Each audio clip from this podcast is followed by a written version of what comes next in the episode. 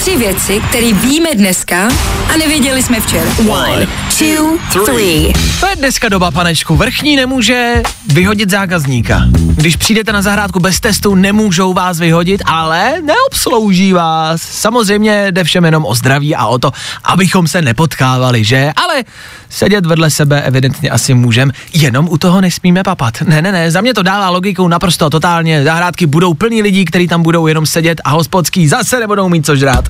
A my ve finále taky ne. Mohli by třeba vydělávat na veřejný wi ale ne, ne, ne, bohužel ani to nepůjde. Ještě že tak, wi mít restaurace nemůžou, což bolí asi nejvíc. To je ten jediný důvod, proč jsme tam samozřejmě všichni do těch hospod chodili, že? Proto máte chodit do hospody očkovaný, abyste jim neplejtvali wi a brali si svoje vlastní 5Gčko.